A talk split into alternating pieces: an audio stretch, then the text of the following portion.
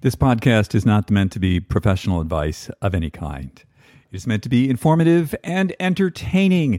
If you make any changes to your life, see the appropriate professional before you do so.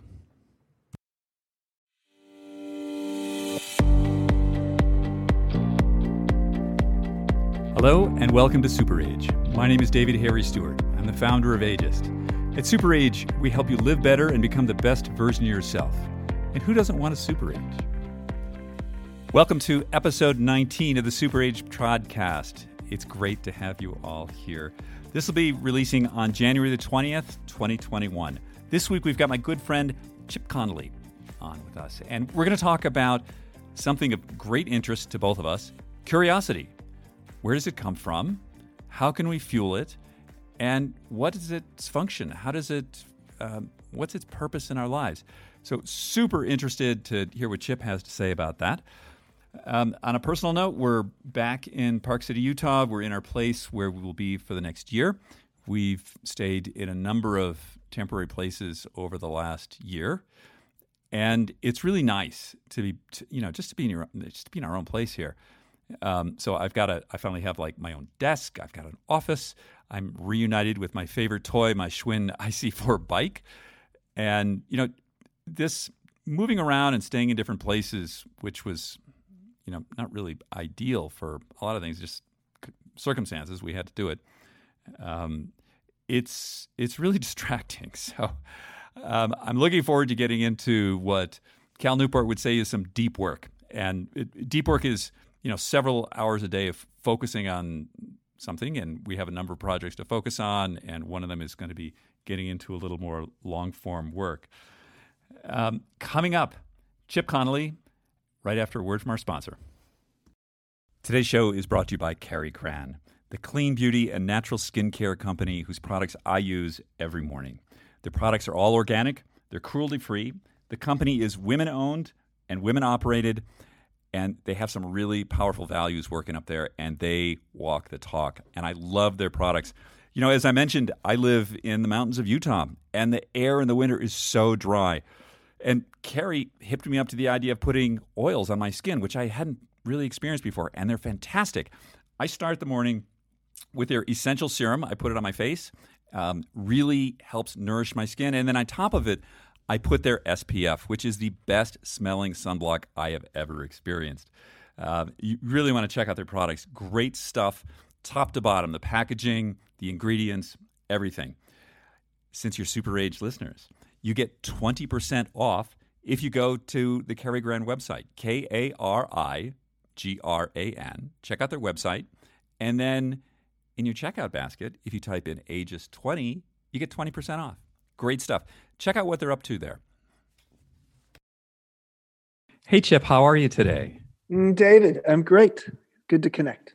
Where, where are you today? I am in Baja, uh, about one hour north of Cabo San Lucas. So it's uh, southern Baja, and I'm on the Modern Elder Academy campus, which is where my home is. Wonderful. As um, I, as we were just discussing before we got on the call here about um, you're on campus, and I just love the sound of that. Like I, we should all, you know, what I think in midlife we should all go back on campus, whatever that means. Right. Um, and I guess we're going to talk a little, maybe a little bit about something that is about what you do on a campus. Is you get curious about learning. Exactly. So, uh, you know, in in the course of what we've done at Ageist, um, and we've talked to we've talked to a lot of people. People ask us, "What's the red thread that connects everyone? What is it?" And the closest I could get to that was that everyone they seem to be curious. Um, and I, I wanted to ask you, what's the role of curiosity in your life? It is the elixir of life, in my opinion. Um, so I've been a long time entrepreneur uh, for about almost 40 years now. And, um, you know, what gets a lot of attention in the entrepreneurial world is creativity and innovation. But in my mind, curiosity is the fuel that makes creativity and innovation happen. Without curiosity, you're not going to be as creative or innovative. So for, its role in my life has been always to ask the question why or what if. Um, and it was to open up possibilities. So I think what curiosity does is it opens up possibilities, uh, and um, there's a place for that in life. And then then there's a place when it's you know being too curious actually uh, isn't very efficient. Um, but uh, for me, it, it, I think the best way to describe it is it's helped me to open up possibilities that I might not have considered otherwise. And I've been puzzling on this idea of like um, why people are why people are so curious. So, like, why are you curious? Well, let's actually, I, if if you're open to it, I'm going to start by saying, why is it as we become adults and maybe in midlife and later, we sometimes become less curious? Yes. Because why is let's, that? Let, let's go back to childhood. So in childhood, okay. we're taught to be curious. Um, that is, you know, we're and and the studies are fascinating on this. You, you know, the average kid in the course of their lifetime, in the course of their childhood, asks something like sixty thousand questions. So childhood is all about curiosity. It's about learning. It's about being having a beginner's mind, sort of fresh eyes, and looking at the world that way. And no one ever says, "Well, that's not true." Most mature adults don't say, you know, shame on you for your curiosity they just sort of know that's you know if you're asking why is the sky blue or why does a banana turn brown after it's yellow it's like or it goes from green to yellow to brown these are questions that a kid asks and then you move into adulthood and somehow in adulthood you're supposed to know it all or at least act like you know it all.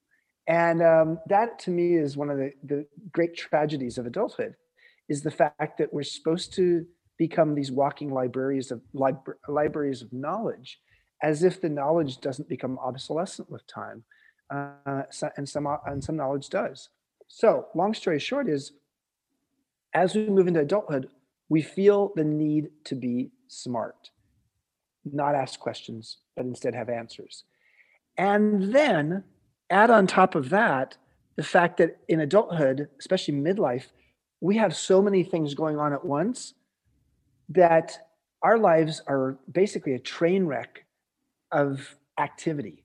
And we have accumulated so much responsibility so many friends so much stuff etc that the last thing we need in our life is something like curiosity because curiosity is not an efficient way of looking at the world curiosity opens up possibilities says what if etc and you don't have time for a what if i'll never forget when someone once said to me after I'd asked three what if questions in a row, to hell with your what if questions. Let's get to an answer.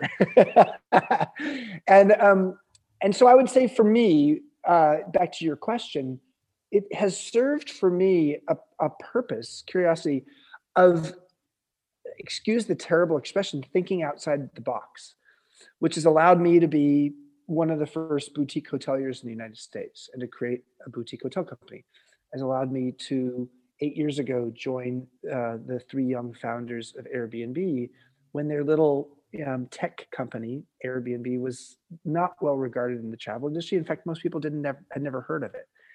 But it, I was curious about this thing called home sharing, or this thing, you know, uh, this new activity, and it, you know, that curiosity led me to creating the Modern Elder Academy, um, the world's first midlife wisdom school.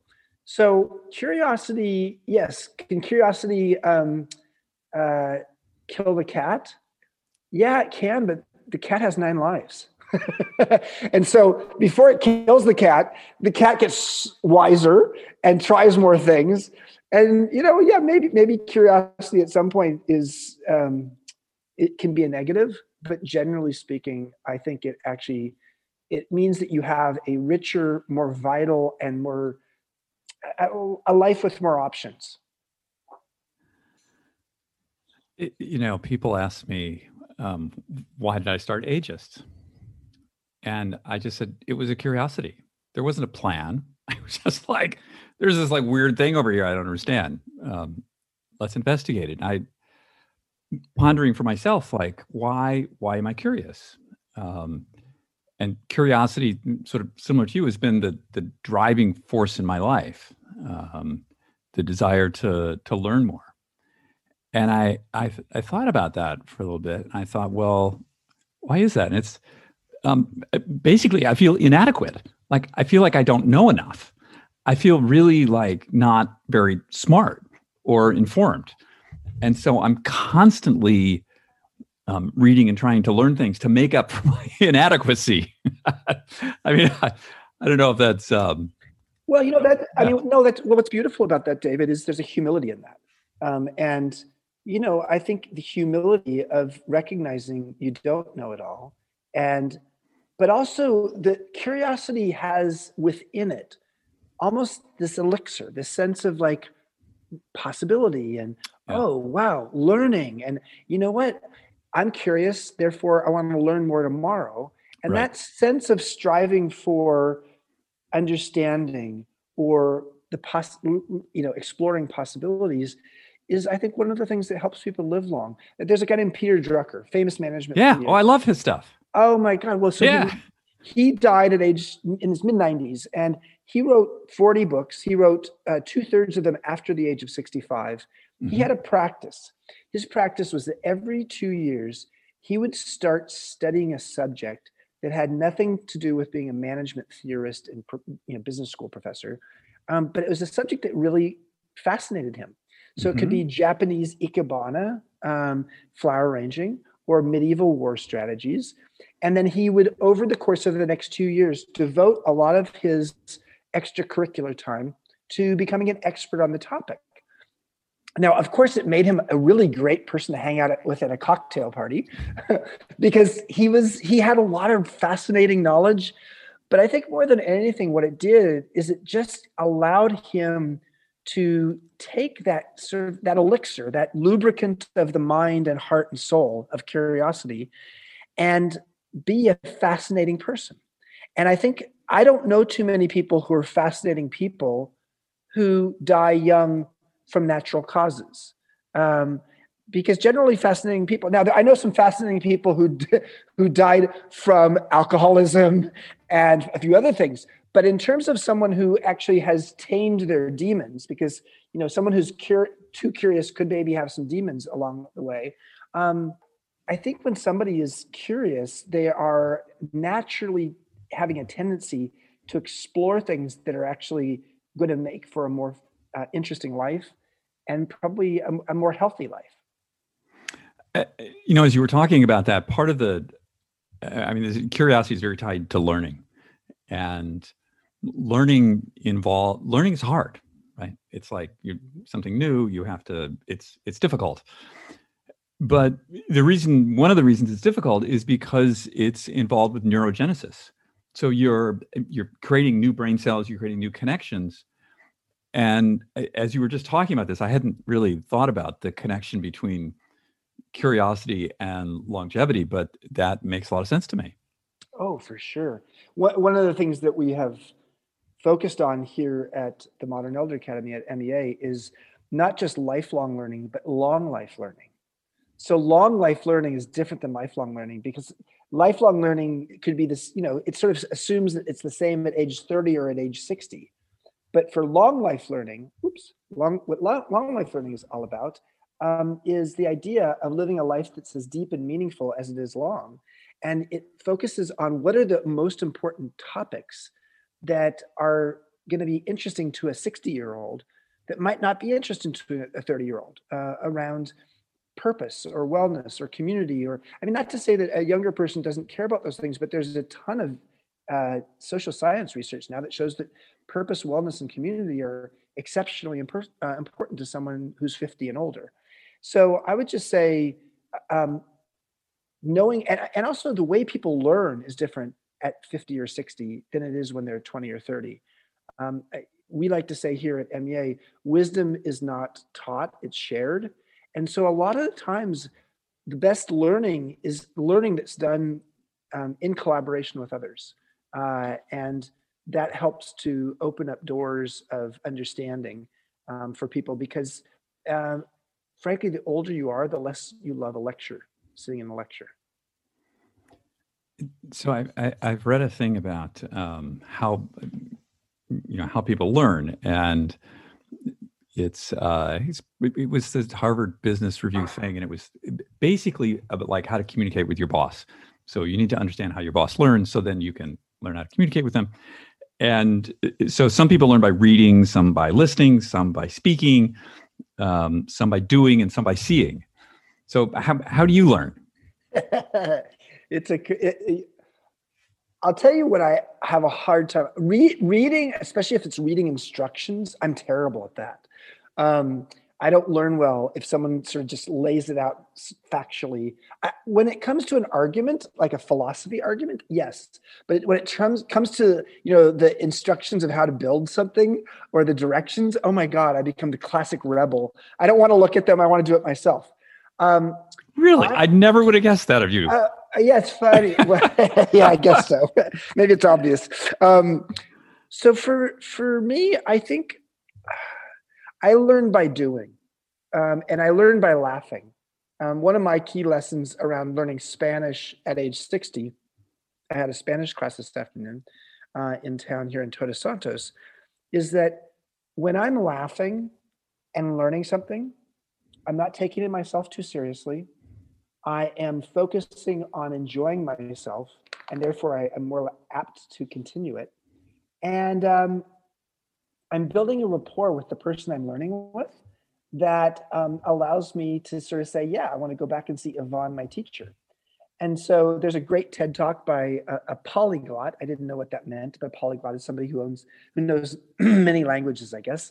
Um, and I learned this from her in, in the TED talk. She just said, listen, I, I know eight languages because I've learned how to have fun with each of the languages.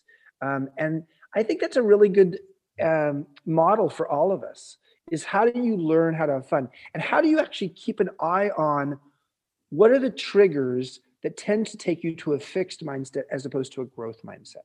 Um, a growth mindset is focused on improving and learning. A fixed mindset tends to focus on proving yourself and winning. So you only like to play games that you know you can win. And yet if you only want to play games you can win your sandbox gets smaller and smaller and smaller as you get older because you only do the things that you do well. And um, and so long story short is I just think the key here is to be open to having a sense of humor, to laugh, and uh, to not take it all so seriously. That's how I learned Swahili. Swahili is a really funny language. You know Swahili? It's the easiest language in the world. It's made up. It's not like native language. It's it's like Esperanto. Oh my gosh yeah, it's spoken in East Africa and South Africa. So because there's like 10 zillion tribes and they all speak their own language. And somebody said, well, listen, we got to figure out something so everybody can speak. And so they made up this like really simple language. Mm. Um, I haven't spoken Swahili in a few years, but I could, you, you, you could learn it in like five days. It's oh, like the wow. easiest thing. That's, a, that's, a, that's impressive. but it's really fun. It's, Wait, it's all, like just so, think Lion okay. King. so what led you to wanting to learn Swahili? I was in Tanzania. For, and a, for a long time or for a short time? I was there for a month. Mm-hmm. And I, um, before I went, I looked at it a little bit. And then when I went and I would say words in Swahili, the locals would just freeze. They'd be like, what's up with white man? and then, and then it just got like really fun. Um, but I, uh, you know, for me, I, I realize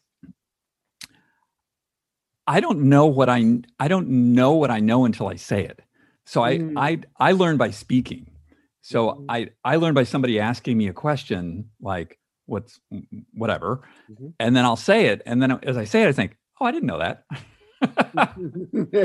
Where'd that come from? Where'd that come from? Was that me? um, so you know, with curiosity, do you find that curiosity can be fueled? Can you activate it with someone who mm. incurious?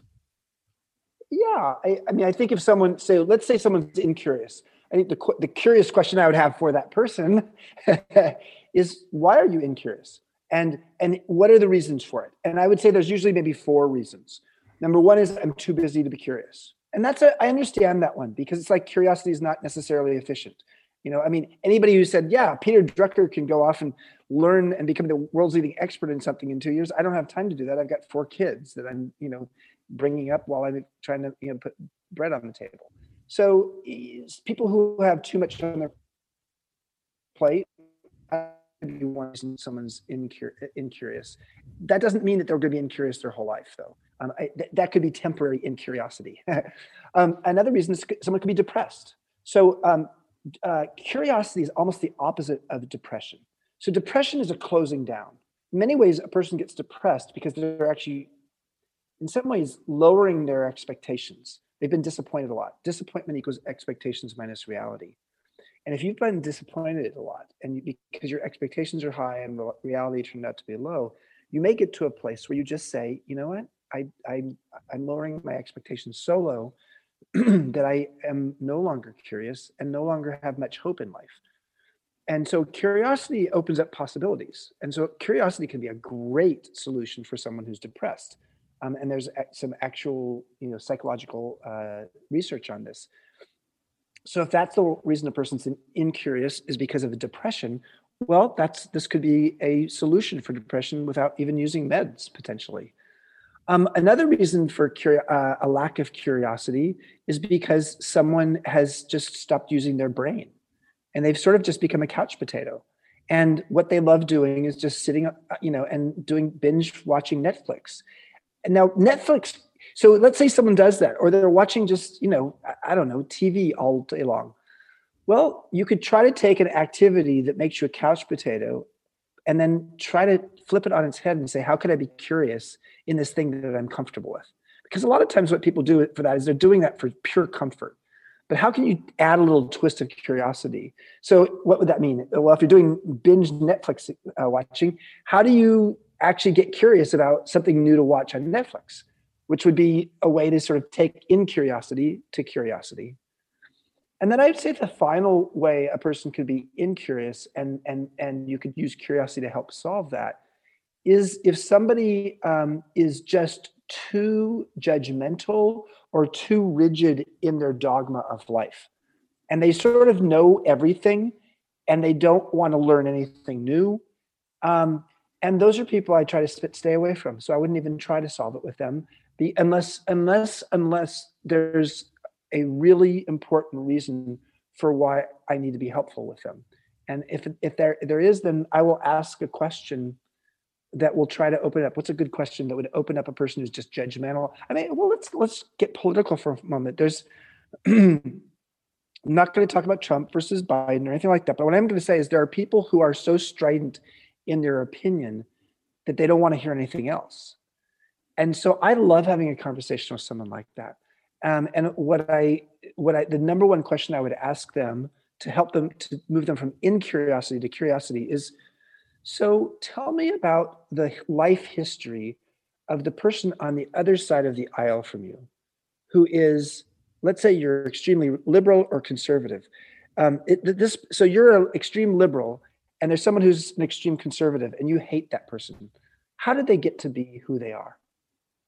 And helping them to tell the story of how that person became who they are is actually a pathway to curiosity because it's a pathway to empathy and it's a and so yes it sometimes can be sound like ridiculously caricaturish of how they describe that person but it's actually helping them to start to empathize with another person and the process of empathy is a process toward curiosity wow that's brilliant I love that. You're so I, good at this, Jim. You know, you know, I'm a psychologist. You know, at heart. I just, I, you know, I mean, I've, I've actually, it's funny. I took one psychology class in college, and uh, and then, uh, you know, a few years ago, after I'd written three books in a row that were all about psychology and business, um, a very prestigious university gave me gave me an honorary doctorate in psychology, and so now I can drive without a license by being Dr. Conley um, and pretending I know something about psychology. I, I I'm still I'm, I'm marveling at this trick about the how did the other um in your in your like if you just as you were doing that I was sort of like you right away you like activated my imagination. It was like oh okay so how did they get to be like that? Were they born like that? Like what happened yeah, exactly. to them? How did they get there? What's their and like in a flash suddenly I can I'm in their shoes. That's that's great.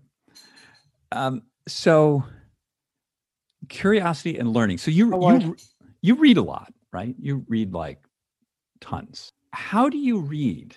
Like how do you mm. do you have hmm. different techniques for different kinds of books? I I know I yeah. do. But. I, I i am terrible. I in the sense that if a, if a book or a movie doesn't capture me in the first 20 minutes, um, I sometimes read to the end. okay. And, and, see what's at the end.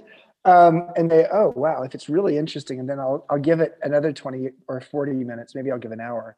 Um, if it's a if it's a book. If it's a movie, I'll maybe give another 20 minutes. Um, but I, I, I, I, that's what I t- tend to do is to, to, to see if it's capturing me early. I mean, on occasion, what I'll also do is I will read, if, if I'm not captured immediately by the narrative of the book, I will go to the next chapter and read the first three, three paragraphs and then the last three paragraphs of that chapter, because usually that's the sub, you know, the, the sort of setup and the summary helps me to understand the key theme there. And then if I like, wow, that's pretty interesting, I'll read that chapter. Um, and and know that some some books are not meant to re- be read from from front from cover to cover, you know, chronologically or sequentially. Uh, one of my books, Emotional Equations, is definitely not. That is like a box of chocolates. And if you try to go and read from one end to the other instead of taste testing certain chapters, um, you're going to actually get uh, uh, you know, like engorged with the indulgence of eating too many chocolates at once. So I, I, I would just say understanding the pace of a book. I also looked for authors that I really love to read. So like Pico Iyer is an amazing author on travel, and he's got just sort of a mindful perspective on the world. Um, and so I love his books and I love his writing. I could read anything that he would write. I've um so this idea of like not finishing a book. This is a new idea to me this year. Uh-oh. Wow. It, it was sort of like the vegetables on the plate. I'm I'm I'm a, I am just like uh, I'm a pathological upholder. So if I say I'm going to do something or if I start yeah. something, I'm I must finish or it causes me tremendous dissonance. Mm-hmm. So but this year I realized the most valuable thing in my life is time and I'm not going to give time to something that I think is dumb. Yeah. So I'll, you know, if something, um, you know, similar to you, if it's something I think is not worth my time, I don't finish reading it. Or I find a lot of they're really awesome, great books. Mm-hmm. Um, you know, like I, I love Taleb. Like mm. Taleb is yeah, like for sure, super for dense, sure. Yes. very hard to read but not something you skim through. I find that there's a lot of these sort of like biz book, how to do books yeah. that it's really you can just read the um the title of the chapters and and you get it. it should have been an article. Yes. Oh my god! Not a, please. Not a, not a fifty thousand. It should have been a five thousand word article, not right. a fifty thousand word book. Fire uh, the fire the book agent. Like, how did you sell this? Oh, yeah. waste of paper. But then, you know, I also I'm not trained as a writer at at all. And You're so had, good. You're so damn good. Well, because I write like I talk. I don't know any other way to do it, but I run out of words. It's so, very personal, though. You, your your approach is very personal, and I think that that's you know that it comes from a place of well, it, frankly, it often comes from a place of inquisitiveness, and um, we, you take us on a journey. You're sort of like a Sherpa who takes us on a journey. Thank you. That's um, that's very kind of you. I I'm I I have a certain uh, sense of uh, inferiority and, and inadequacy around this. So uh, what I do is I've um, a, a lot of the books I read are to gain words and gain language. So I read uh, oh, like Neal Stephenson. So I'll read like some huge Neal Stephenson books. So um, Snow Crash or mm, Cryptonomicon, mm-hmm. something like that. Just so I can like go into that world and mm-hmm. and get that language. Because if I I find if I write for like three or four hours, I don't need words left. Like I've just the word bank's empty. I got to fill the word bank up.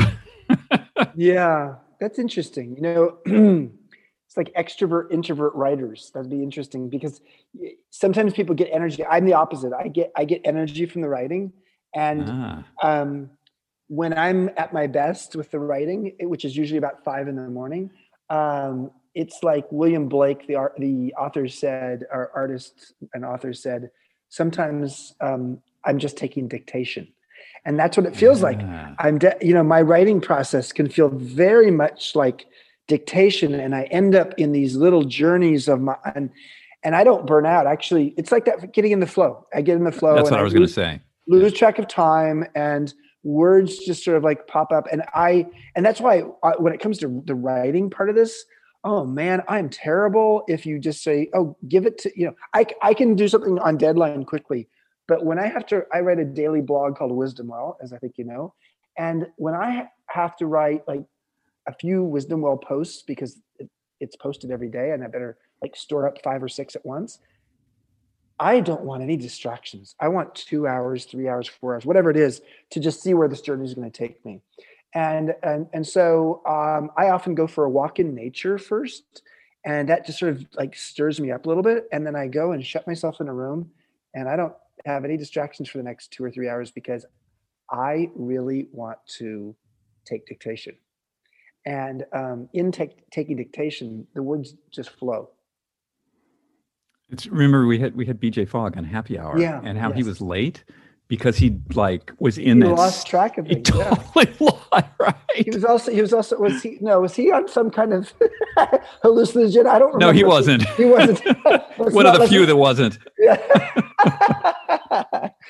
oh my god. We should we should have called Happy Hour Altered States. Altered, like, yeah, yes. a lot of chemicals involved there.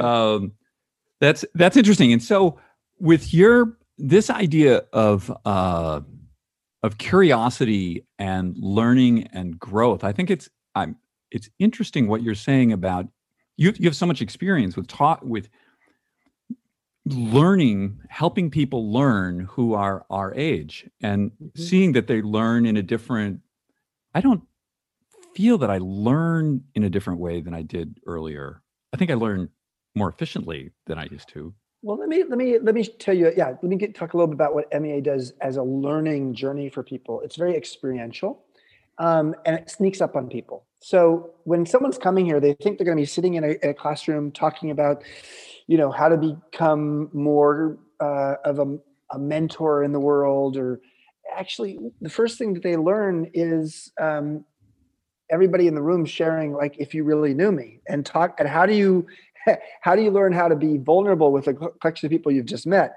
The very next morning, you learn how to start baking bread, and you're going to have a, a cohort of three or four people you're going to bake bread with in the week. Like, really? Baking bread? What are you talking about? Oh, later in the week, you're going to learn how to surf if you choose to. Um, you're going to learn improv.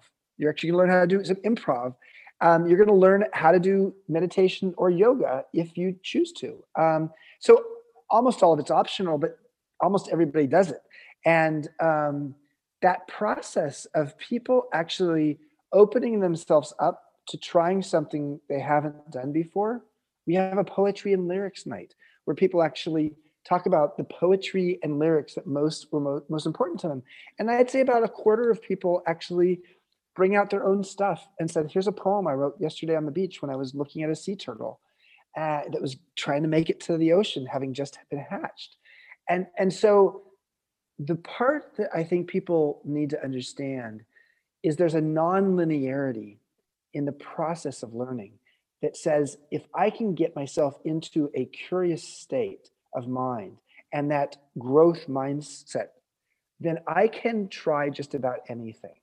And that's when people recognize, my God, I do not feel my age. Um, and that's that's part of what we offer here. And do you?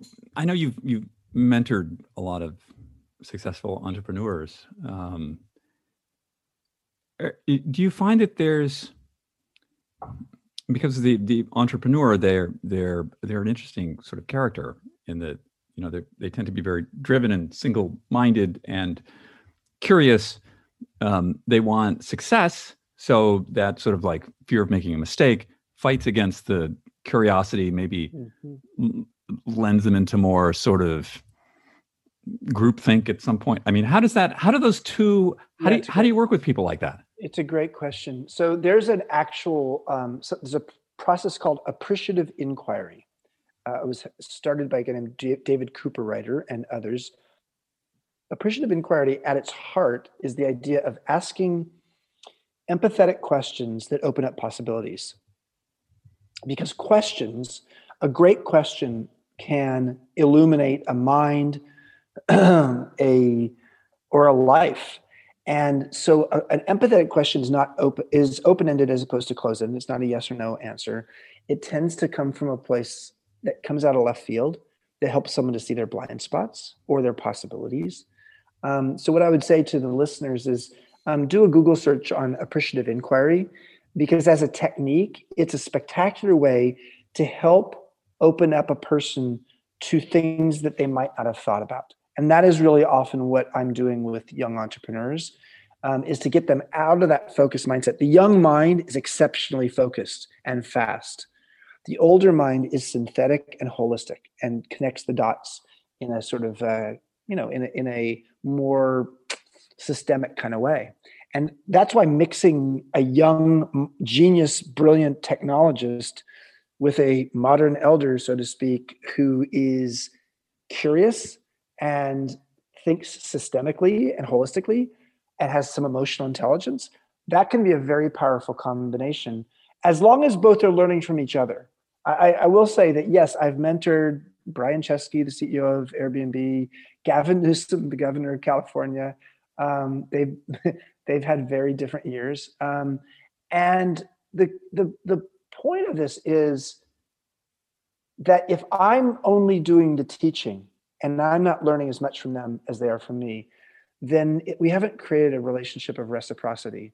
And when you create a reciprocity relationship, you've, you've become a mentor, a mentor and intern at the same time. And that is the ultimate way for us to learn as humans and frankly in organizations. Well, I, I need to look up appreciative inquiry. I don't know what that is. Um, but I, I, I, find that uh, um, I write a lot about our delusions. That mm. these, um, I had a, uh, I forget which was a psychologist, psychiatrist, tell me years ago, all human beings carry with them three core um, delusions, self delusions about themselves. Mm-hmm. So they, they they either think they're very good at something and they're not.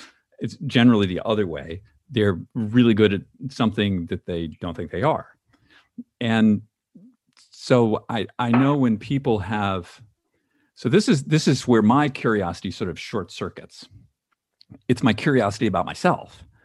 Um, like I, th- I I think of myself in a certain way, and I don't really examine that much unless I have somebody like you who says, "Oh, you're kind of good at this thing. Have you thought about that?" Or, David, you should really stop this thing. You suck at this. yeah, well, don't yeah. do that anymore. that doesn't happen too often, but um, you know, we need people like that in our life too, though. I mean, you know, yeah. sometimes we need the truth tellers who just uh, help us to see that what we're trying to do is futile. But more often, we need the opposite. Uh, we need, you know, uh, what I was called at um, Airbnb because I had about hundred mentees. Um, was I was called the confidant. Now, when I first heard someone say I was the confidant, you know, the, the official confidant, I was like, well, damn, I'm not hearing as much juicy news as I would expect as a confidant. And then this French woman who I, I, was one of my direct reports said to me, Chip, in, in France, when we think of confidant, we don't just think of someone who knows confidential information. We think of a confidant as someone who gives you confidence. Oh, I love that. Exactly. And so oh. the person who gives you confidence is the person who helps you to see what you can do right talent you have right and so we all want that kind of confidant and oh, and yeah. that that is really my role quite often with these entrepreneurs or you know anybody um, is to help them to see the possibilities of what they can do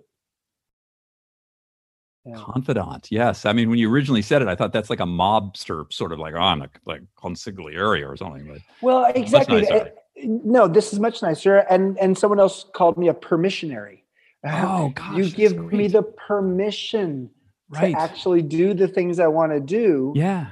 Because you help me to see I can do them. Now, let me say, like, if someone wants to go write, um, you know drive a car at age eight i'm not going to be a confidant or a permissionary i'm not going to give you the confidence or the permission to do that. So uh, what you have to do is be um, candid and empathetically brutal sometimes to sort of say you know you never get you don't have talent at 62 years old to become a oops 62 years old to become the an NFL linebacker. You just don't have that talent. And um, so I think we, you know, we want people in our lives who are truth tellers. And we also want people in our lives who can see the, the, the possibilities in us that we might not see in ourselves. Yeah, I, it's that's. Uh, I love this conversation. I wasn't expecting this to go this. This always happens with you, Chip. Um, the, you know the the uh, that idea of the the role of so the intersection of of curiosity and talent. And i think that talent is something that we you know we cannot all do the thing that we want. Like I, I watched this michael jordan thing the other night like um he's like a singular human being. Hmm. um but like you know we're not going to play in the nba that's okay but Michael, what Michael did was Michael made Michael the best Michael could be. Mm-hmm. And and so that's I think this um, interesting thing of the of the of the confidant. Like, let's have how can we make who you know make, yeah. make David the best David he can be? What else? I mean, that's the Maslow thing, right? It is Maslow, and of course, I you know one of my books called Peak the subtitle is how great companies get their mojo from Maslow. So it's all about the, you know, how do you help people get to self-actualization? But I think part of the key is helping people to see the things they can't see in themselves yeah. that are not obvious to them. And that right. is really important. And, and it better be pretty accurate because if you sort of give people the impression that they're really good at something and then they go out and flail away, you really haven't been very helpful. Um, and so getting clear on what it is that somebody's good at. I think this is part of what we do at MEA is people come here, average age is 54. And let's say they're, the world has changed, you know, they're living longer. They know they're going to actually want to work till they're 75. And yet the knowledge they have is obsolescent in the industry that they were in. And their mm-hmm. industry's been decimated for whatever reason. And so the question is, how do they, we, I call it same seed, different soil how do they take some of the mastery that they've built some of the talent they have that they don't even notice because it's so in, in, ingrained in them? Right. And then apply it in a new place in a right. new habitat in a new industry. Um, and that's possible. And and that and that better be possible because frankly obsolescence is happening faster in a technological world. And so if you are in a position where you are only going to be able to succeed because of the knowledge you learned in your 20s or 30s um, man you're you are setting yourself up for failure in your 40s 50s 60s and 70s well the, the superpower there is curiosity right? Yes. that's the cure to the whole thing. Takes us so, back to the start yeah. Exactly. So if if if one becomes curious about something i don't know like whatever it is if the thing that you become curious about has value in the world um, if they're like whatever that Venn diagram is, and you become really good and really knowledgeable at whatever this thing is, um, you write your own ticket. Mm-hmm. Um, yeah, absolutely. Exactly. Oh gosh, Chip, thank you. David, it's always it's always a joy. I'm I'm really glad we got the chance to walk the other day in San Francisco. Oh yes. And we were curious enough to walk up those old filbert steps to Coit Tower, know, the top of Coit Tower and yes. Telegraph Hill, and you know it, it, that was that was that was great. And I felt it a little bit the next day in my legs. oh, okay. I loved it though. I loved it. You, you, know, you're in good shape, and I, I'm in moderately good shape. But you know, it was that was great. It was. It's always great to spend time with you. I I feel like, um, you you have a way of uh, leveling out the edges no. I can say that, yeah, right? Thank you. Like thank you. The the the up and down. It's like, oh no, oh yeah, and you're like, no, no, it's okay. it's okay. It's okay. Yeah, that's what a therapist is supposed to do. So, Dr. Chip. All right, David. Great, great to see you. Yeah. And, uh, look for, look forward to getting you into a uh, stable place at home in Park City. Soon. Oh yeah, yeah. Well, and and I heard that um, well, hopefully by the time this, well, by the, I'm not sure. I think we release this in January. The um, I heard that I'm on the schedule to get a vaccine like the first week of February. How? What, so what, bingo. Why? Why? What? What? what? Um, uh, well, uh, because I'm a resident of Utah, which is a socialist theo-democratic state, um, and they are incredibly organized. Oh, so, like, if you want something done, get the Mormons to do it. They're like super organized. I mean, they you know they, they have some issues, but like yeah. that's not one of them. Wow, um, that's great. So they okay. they have the I can't wait to read about that in Ageist. I'm I'm hearing from a friend of mine who's a big hospital official. She told me the entire state of Utah vaccinated end of March. Boom, wow. done. Yeah. Uh, okay, good to know. So that. we'll see. Hopefully, hopefully they do that. All right. I'll All right, see man. you soon. Thank, Thank you. you. so much, Chip. Take All care, right, man. Bye. Mm-hmm. Bye. Gosh, it is so great to have Chip around. I just I just love Chip. He's such a positive influence in my life and it's the lives of so many other people you know, Chip called me about five years ago, and he wanted my thoughts on a book that he was working on called Wisdom at Work Making of a Modern Elder. And we had a little chat about that. And we've been in touch ever since. He's just a wonderful guy, such a positive influence. Um, you know, he'd he mentioned uh, he mentored Brian Chesky at Airbnb for a number of years, and you know he's um, he's one of those guys you just it's just great. Every time I talk to him, I feel better about it. He was also my host for season one of Happy Hour, which all those episodes are recorded on the front of the Ageist website. And we have they were great. We had such wonderful people. You know, we had Norma Kamali on, we had Danny Meyer, we had Leslie Blodgett, who started Bare Minerals. It was just a really good time. So if you want to see any of those, go on the front of the Ageist website. And I should mention that Chip is also he's, he's written five books. He's written a New York Times bestseller. And if you want to know anything about those or about more about Chip, you can go to chipconley.com and they're all there. And of course, there's the Modern Elder Academy, which is growing by leaps and bounds. And I think they're up to something pretty big uh, in New Mexico. I don't know how much I can say about that, so I won't. Uh, but uh, if you want to know more about Modern Elder Academy, just Google Modern uh, Modern Elder Academy, and it's all there. Please, um, please rate the podcast. That's always great. Please leave us a review. That really helps.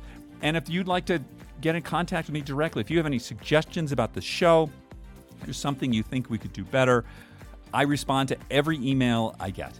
David at superage.com. Hit me up. It would be great to hear from you. Everyone, have a wonderful week. Looking forward to seeing you next week. Thanks. Bye now.